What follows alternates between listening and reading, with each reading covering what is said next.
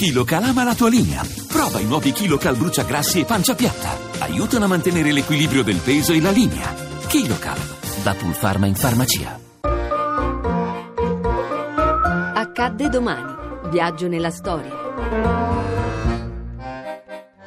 2 aprile 2005. Muore Papa Giovanni Paolo II. Carissimi fratelli e sorelle, alle 21.37 il nostro amatissimo Santo Padre Giovanni Paolo II è tornato alla casa del Padre. Preghiamo per lui. Il sostituto alla segreteria di Stato della Santa Sede, Leonardo Sandri, annuncia la morte di Papa Giovanni Paolo II. Il 30 marzo il Papa appare alla finestra su Piazza San Pietro per poco tempo. Tenta inutilmente di parlare, ma al posto delle parole emette solo un prolungato respiro. Fu l'ultima volta che si mostrò in pubblico prima di morire.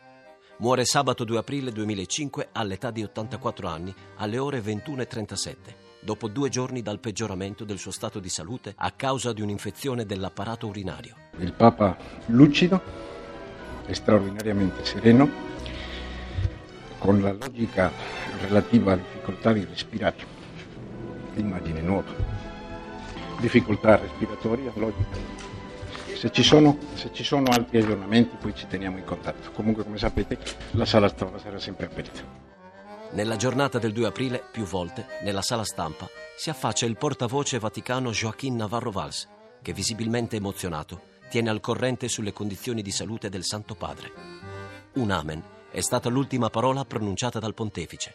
Da quella sera e fino al giorno delle esequie, più di 3 milioni di pellegrini confluirono a Roma per rendere omaggio alla salma del Papa. Che il nostro silenzio orante accompagni questi primi momenti dell'incontro del Santo Padre Giovanni Paolo II con Cristo nel cielo. A risentirci da Daniele Monachella. Le ricerche sono di Mimmi Micocci, alla parte tecnica Antonio D'Alessandri, la regia è di Ludovico Suppa. Il podcast e lo streaming sono su radio1.rai.it.